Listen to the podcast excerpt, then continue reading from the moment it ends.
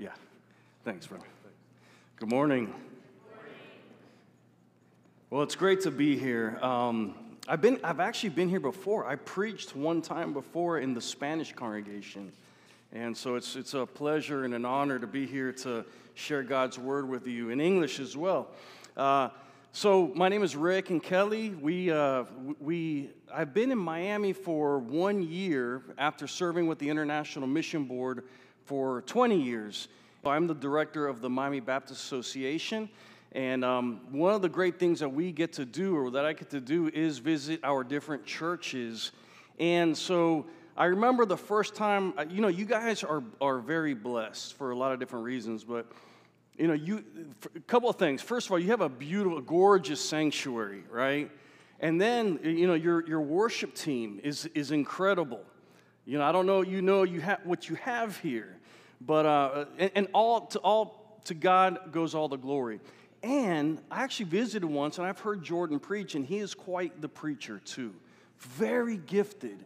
And so you guys are a blessed congregation, and I'm honored to be able to serve you as the director of the Miami Baptist Association. Let me pray and we'll get into the word. Father, thank you so much uh, for your kindness and your love and your mercy.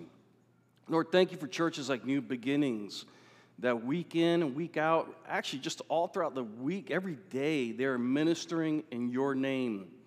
Lord, seeking to uh, introduce people that don't know you to, to salvation, to forgiveness, to eternal life.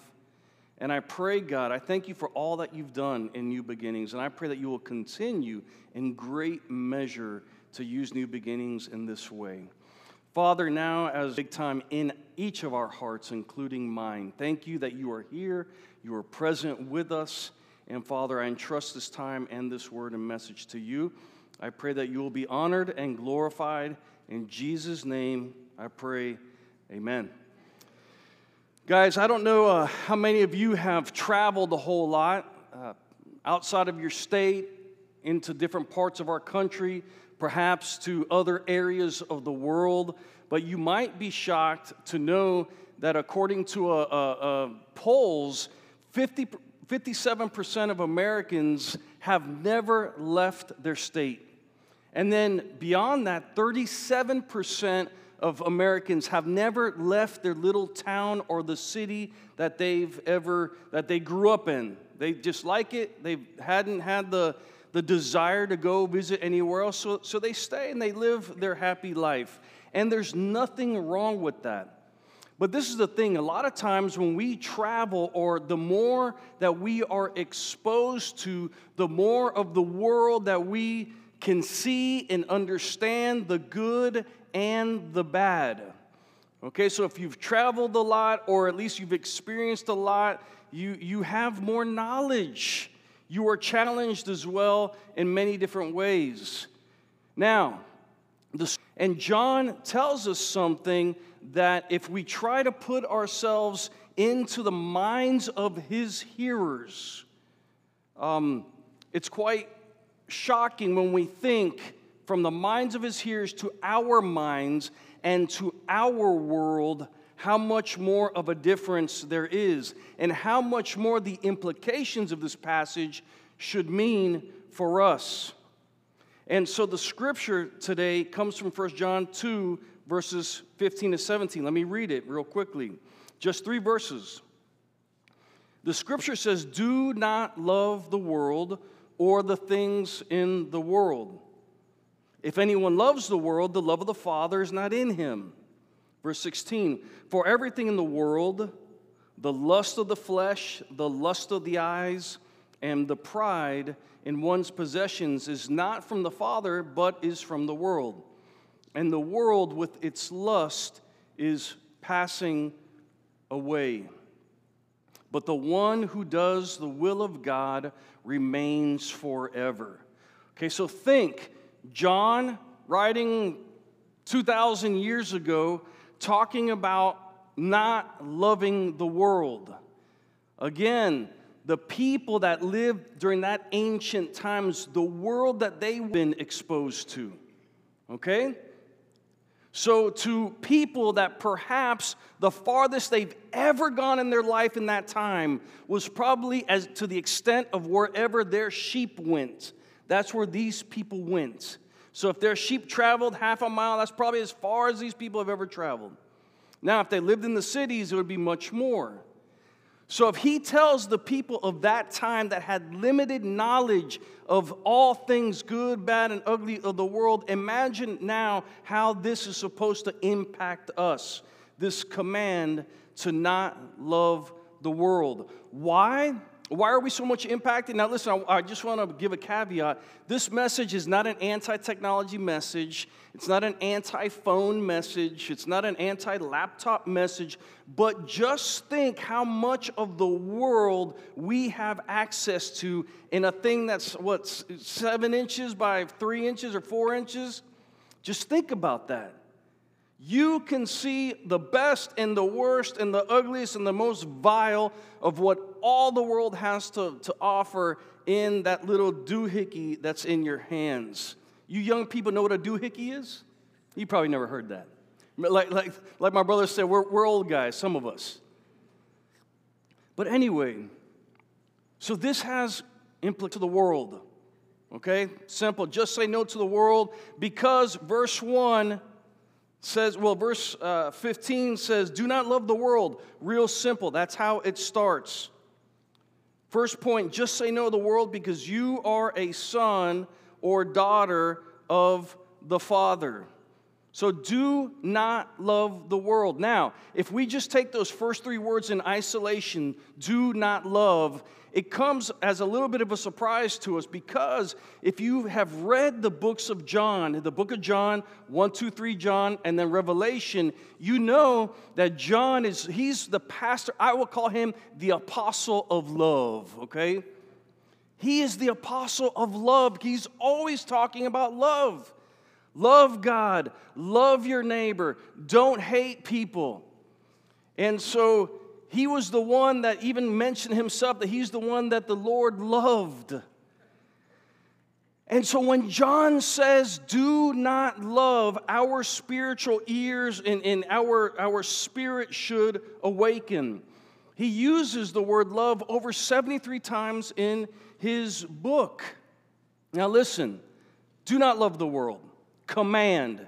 That means that we have to obey it, or we should try our best to obey this. But I want to be the first to admit that this could be us, does not love some aspect of the world. Okay? We love the world. It says even don't love the things of the world. I like the things of the world. I sometimes love the things of the world. In fact, you know, Kelly and I, we've been back only one year in the United States. We've been gone for a long time. And so, the first time in our married life, we've got to buy a house, we've got to buy cars. And so, we've been wanting to buy a car. And so, I said, Listen, I'm, I'm a practical, Kelly might say cheap, but I'm a practical, frugal person. And I, and I said, Kelly, listen, we're back in the States. We don't know what we can afford, what we can't afford. We need a car.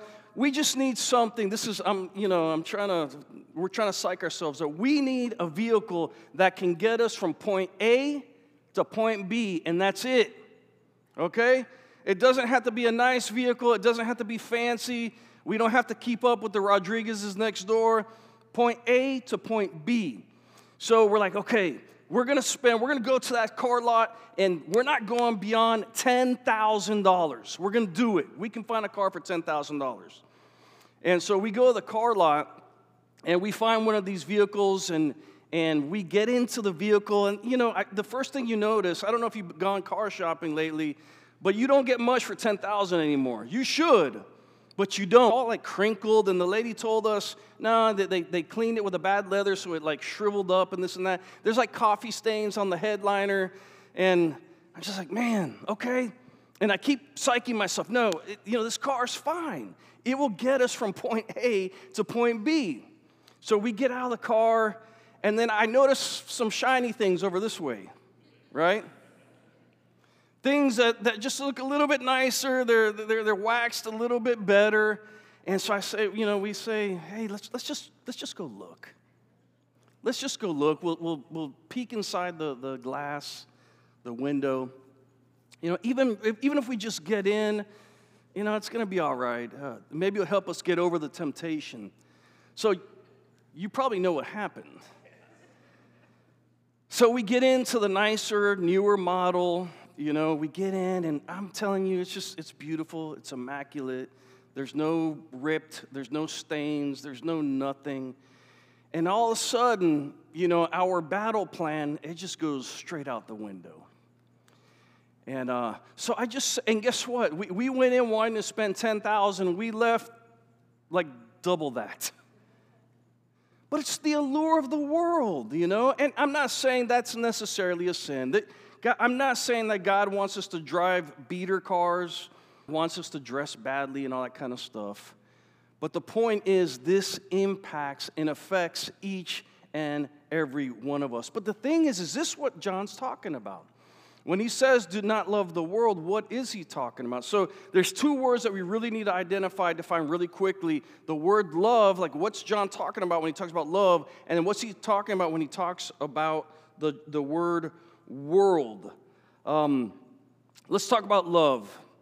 When John talks about love, let's set aside any of the cultural or popular ideas of what love is. Normally, we think of love as some type of emotion that begins. Sometimes it begins in the heart, sometimes it begins in the, in the stomach with butterflies. And then all of a sudden, it leads you to some type of uncontrollable state of ecstasy. It's the type of love that is highlighted in movies, films, and show today. But really, this is not the type of love that John is talking about. John's definition of love is not something sentimental, but it's rooted in a desire that leads to commitment, that leads to an allegiance, right? It, be, it can begin with desire. Love should begin with a desire. If you love your spouse, it began, it may have begun here. But usually, you've been married 20, 30 years, allegiance and it's, it's I'm going to stick with you no matter what. That is love. You're mine, I'm yours. Come heck or high water. We are together. I didn't want to say the other word. I don't know what's permitted at New Beginnings or not. It's a devotion, and this commitment and allegiance, it leads then to action that impacts every facet of life. I love how pastor and author John Stott put it. He says that love is a steady devotion of the will. Let me illustrate this. There's a, there's a little village in Antarctica called Villas Las Estrellas. Other than being frigid, okay, I don't know anybody that would want to live in Antarctica it's crazy because the nearest hospital in, in that town is 625 miles away. Okay? And so, if you want to go live there, that's, that's commitment. That's an incredible desire. But what even ups the ante is that as of 2018, due to the danger of living there, the, the, the, the council of that town, they decided that if you're going to live here, every single person, man, woman, or child, doesn't matter how appendix, appendix removed. Okay? So if you're gonna come and you're gonna commit here, you're gonna remove something. And that's going to be the test of whether you can live here. To me, that's a good picture of what the type of love that John is talking about. It's the type of love and commitment that says, no matter what, I'm going to give up everything in all for you or for whatever thing. That's love, according to John. Now, world. World could be defined in two different ways. World could be this, this rock, this sphere that we live on, but it also could be, and I think this is what John's talking about, and the commentators all kind of agree on this that John is talking about the world as kind of like a system. It's a system. And so it's, it, it, constitutes the people that are in this world and the things that are in this world whose values, beliefs, and morals are in distinction and rebellion and in rebellion to God's. An author, Dr. Merrill Unger, he says he made note that in the more than 30 important passages, the Greek word cosmos, it's you know, the word cosmo, cosmonaut, the word uh, cosmopolitan, which means a citizen of the world. This is the word, the word for world, is employed in the New Testament to portray the whole mass of unorganized governmentally as a system or a federation under Satan. Now that sounds kind of heavy, right? Right? That, that's language that we don't, we don't usually employ to talk about this world that we live in. But listen to what God, uh, what God through John says. In 1 John 5 19, he says, We know that we are of God right? He's recognizing, he's speaking to Christians. He says, We are of God, and the whole world is under the sway of the evil one. And so, what are the types of things he's talking about? I'll just quickly just mention a few. Uh, this type of world, right, that is opposed to God, that leads others away from God. It could be political systems, right? It could be political, whatever party or non party we're a part of, that we could find it there. We can see the world in operation in our educational system. Uh, even think of Miami. Even think of Miami. Again, we have gone from places that were pretty affordable to a city that I don't know how any of us are surviving. Okay? Think about a system or a place where the family has to work multiple jobs, right? To be able to afford a house, afford cars. And then you're so tired by the end of the work week that you don't want to do anything. You don't think that people aren't here in church today because their work week was so difficult because they've got to work to the bone that they're so tired that they don't even have time for God. So, again, just think the, the world defined here is anything that leads us away from God. So, do you see now why we are commanded to not love the world? In fact, John says that if you love the world, this is a warning for each and every one of us. If, if we love the world in this way, right? So it's not about, man, I, I want a, new, a nice car that's gonna get me from here to there. It's not about having a nice house. This is not an anti technology, anti possession type, you know, ha- don't have a nice house. No.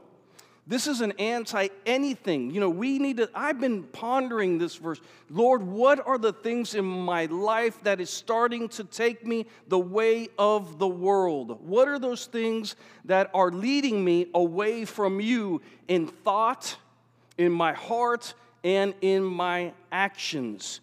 And the warning is that if we love that system, right? If we love that system, like with, remember, what is love? It's devotion. Love the world in that way, the implication is pretty obvious. John says it. He says, the love of the Father is not in him or in her. And so I, I just want to move us to, to battle against the world, okay? This, look what John 15, 19 says. Again, talking to Christians, he says, If you were of the world, the implication is that you're not, but if you were of the world, the world would love you as its own. However, because you are not of the world, and because I have chosen you out of it, the world hates you. Folks, why would we give ourselves to something that is going to hate us? Right? Why would I give my heart to a world that is never going to love me back? Because it can't. My wife and I were married because we love each other, but if I loved her and she hated me back, right? We never would have gotten married. Ever. So, this is what John is talking about. This is the thing if you live your life on this earth as one wholeheartedly committed to God, so why would we give ourselves to something like that? Those of you who are in Christ, okay, this is those of you who are in Christ. I don't know who is and who is not in Christ, but if you're in Christ, you were birthed in God's heart and God's mind from before the foundation and the creation of the world. Like God knew you way back then. God loved you way back then. That uh, it's, it's a period of time that we as humans, we can't even fathom. You were in his mind, you were in his heart. He created you to love him. He created you. You were created to live and worship God. That is your purpose on this earth, to worship God. And that comes from the heart of God. So when we compare this type of love to the love of the world that can't do really anything for us, the love of this world is cheap in comparison to God's love. That's our second point.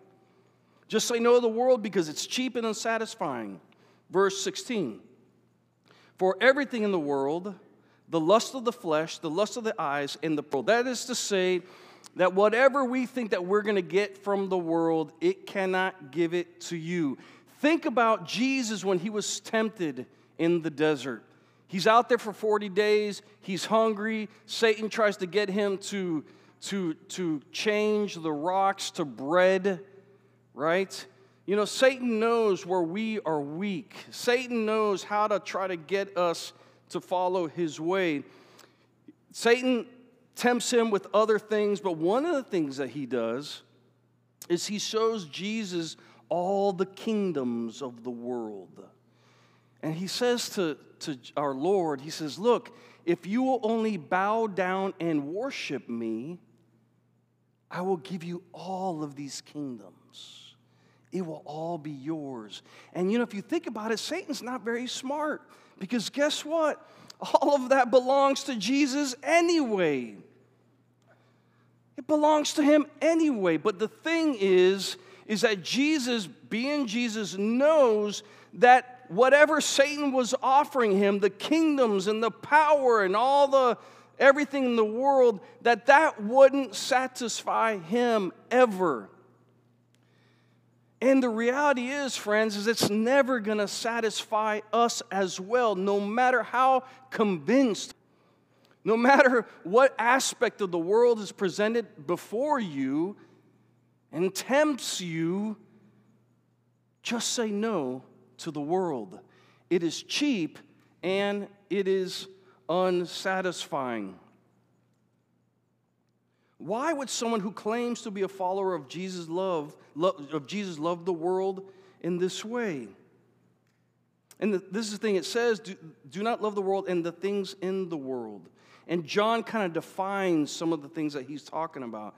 He mentions in verse 16 the, the lust of the flesh, the lust of the eyes, and he mentions the pride in our possessions. And this is the thing there's a large segment of our society that is trying to convince you that these other things, that the things in this world, the world itself, is what you need and what you want. It tries to convince you that if you would just go after the world in this way, that it's not going to harm anybody, right? Let's just talk real quickly about two things promiscuity. Okay, you know, there's a million things I could talk about, a million sins that we can mention, but promiscuity is one of them. Why? Because I've just mentioned that one because it talks about the lust of our flesh. And that's one of the main ways, even so, promiscuity kind of promises you that, well, you only have one life to live. My son's 22, and I, and I mentioned the word YOLO. I just learned what YOLO means, you know. I was trying to be, you know, hip with him. And he says, Dad, YOLO, that's from like 15 years ago. But this is the lie that Satan tells us. We only live once. We have, you know, we, we don't want to miss out on life. And so just do it. It feels good, do it. And do lots of it, right? You only live once after all. But the thing is, we know that promiscuity leads to a lot of bad things. And to illustrate this, there's a, there's a researcher. He's not even a Christian. His name is Alex Jordan. He mentions the fact that Genghis Khan, if you ever heard of Genghis Khan, he was like a warlord, a Mongol warlord in the 13th century. He fathered hundreds and thousands of children as his army swept across Asia.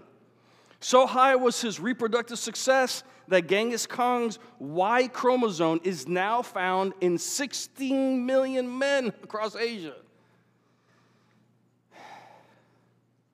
So he, he hearing about him, this secular non-Christian researcher, he starts to wonder, I wonder if there's any kind of negative repercussions to this type of life.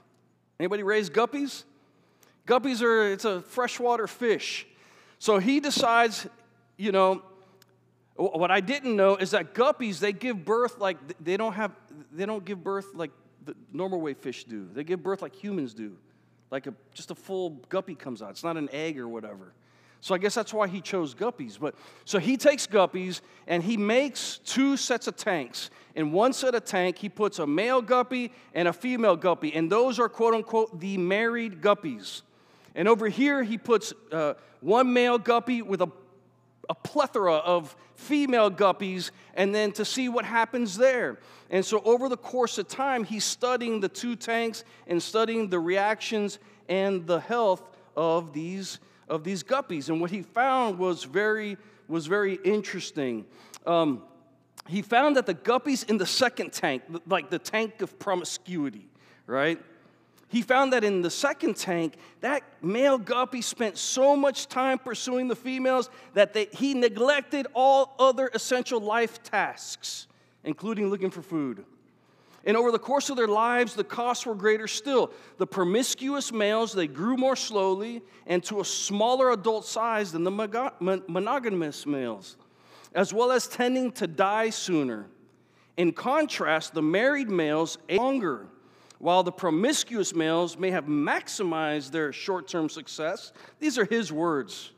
In the long term, they paid significant costs and they ended up hungry, skinny, and dead. In summary, he demonstrates how, even in the natural environment, non spiritual promiscuity is detrimental and monogamy is beneficial. Friends, God knows what he's doing. Guppy lust is bad. Don't be like the guppies. But because of sin and society at large, you know, we are sometimes enticed by these things. A seminary president said, Sin is fun, enticing, and attractive.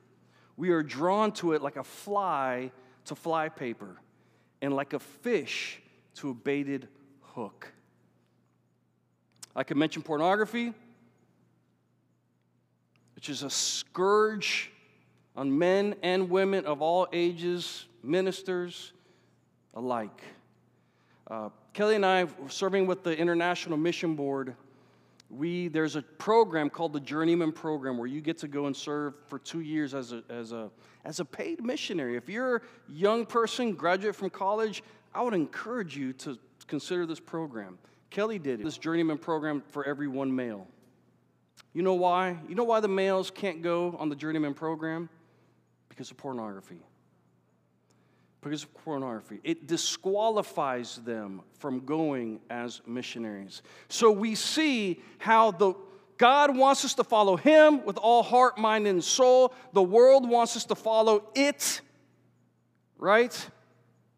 It leads us away from God we think it doesn't, we think pornography and these other types of things don't hurt anybody, but yet when you see it, our young men can't go on the mission field because they're attached to this stuff. So it's impacting the worldwide missions movement. And we need young men and men of all ages and women to step up and say no to this stuff so we can go and be missionaries and preach Christ in the world. So it does affect us, it affects the kingdom of God. The last thing, pride in possessions. He mentions that. This is material lust. I'm not going to go into this much. Um, like I said, possessions in and of itself are not bad, but when you don't recognize from where those things come, meaning that everything that we have comes from God. You see, pride in possessions, it's when I say, man, I worked for that. I did that. I created my destiny. I'm my own champion. No. Whatever you have, God gave that to you. So let's, let's be humble in this. The last point is just say no to the world because it's all passing away. Look at verse 17. And the world with this lust is passing away. It's right there plain. But the one who does the will of God remains forever.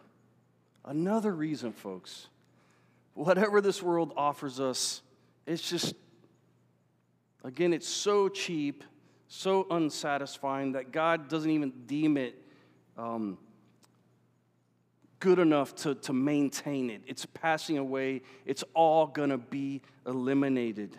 All of it. The only thing that remains is that which will truly satisfy us and last for in uh, eternity.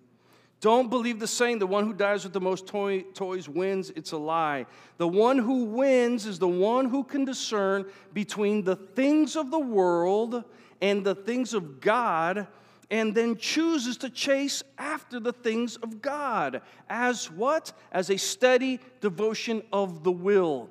I choose, right?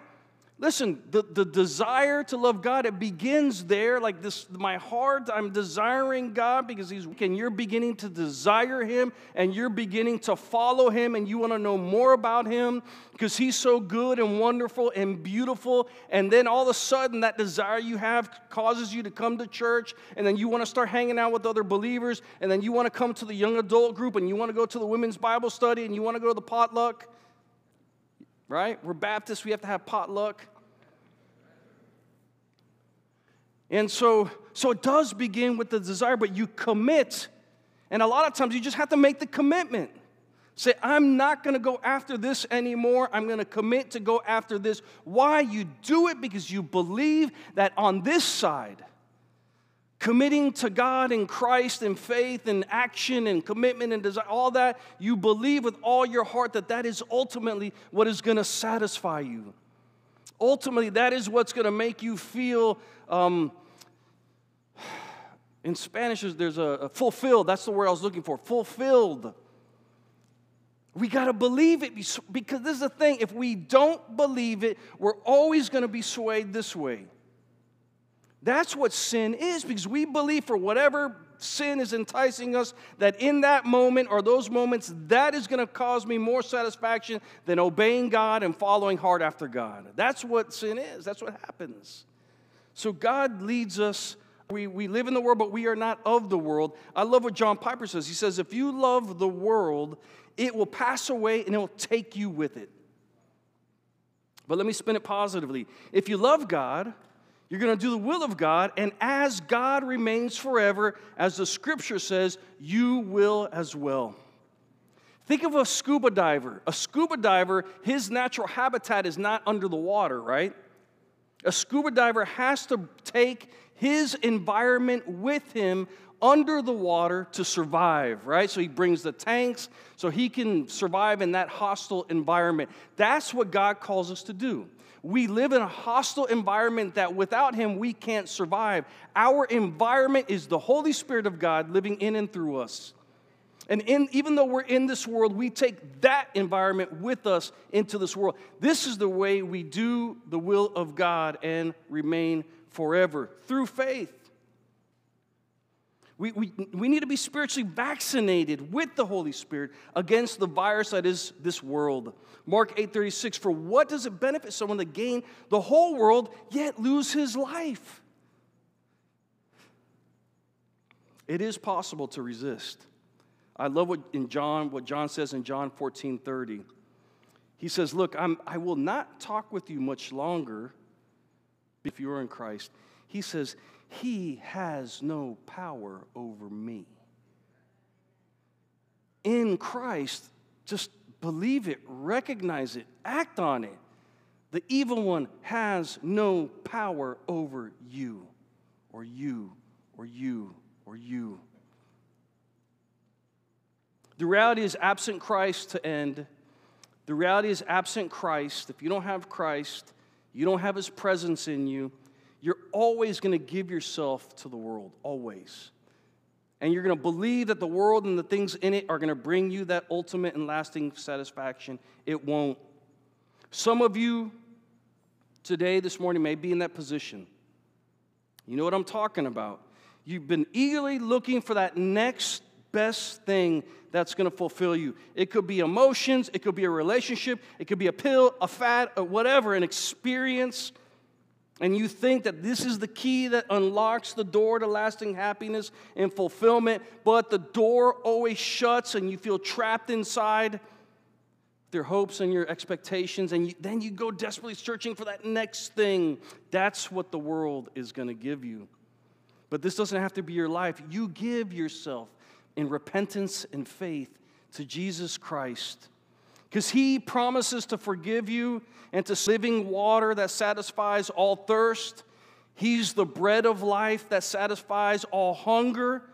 He's the Prince of Peace, and He's the door that leads to everlasting life. So you can begin to do the will of God and live the life God wants you to have in Him. So sitting here tonight, I don't, listen, I don't know how the church does it, but listen, you can give your life to Christ seated right there. You can do it. God has spoken to you, you're convinced, or you realize you've been chasing after the world and you realize that's not where it's at. Now, Jesus is calling you to Him. You can give your life and repentance and faith right where you're sitting. You just cry out to Him. It could be internally within your spirit. You can do it. You have leaders in the church that you can go to after and say, Look, I'm there. I want to be over here. I want to be with Christ. Tonight at your home after dinner, while you're laying in bed waiting for work tomorrow, you can give your life to Christ tomorrow night, eh, this night. While you're at the office, right, your boss is yelling at you. He's of the world. And you can say, Lord, I'm ready to go after you. And you can give your life to Christ in that office tomorrow. Fill you forever and ever and ever and ever. Let me pray. Father, thank you, Lord, for your word. Thank you for this reminder, Lord. Lord, we confess we have uh, perhaps at times, even those of us who are already yours, Perhaps there are times that, that we have gone that way, or we have fallen, or we have believed the lie even for a moment. And Lord, we, we've succumbed, we've, we've gone that way. But Lord, thank you that you are so good and kind. We are reminded that, that your Father sent you to die on that cross for us. You've paid the penalty already. You were buried and you rose again and you live. And Father, because of that, we are living. And so we thank you. I pray, God, um, those of us who are in the faith already, Lord, strengthen us. Continue to remind us that you are so much better than the world. If there's somebody that doesn't know you, Father, I pray right now that they would cry out to you in faith, praying, Lord repenting of their sins, trusting in you, God, just, just putting it all there, saying, Lord, here I am. And may it happen for your honor and for your glory and for the extension of your kingdom. I pray this all in Jesus' name. Amen.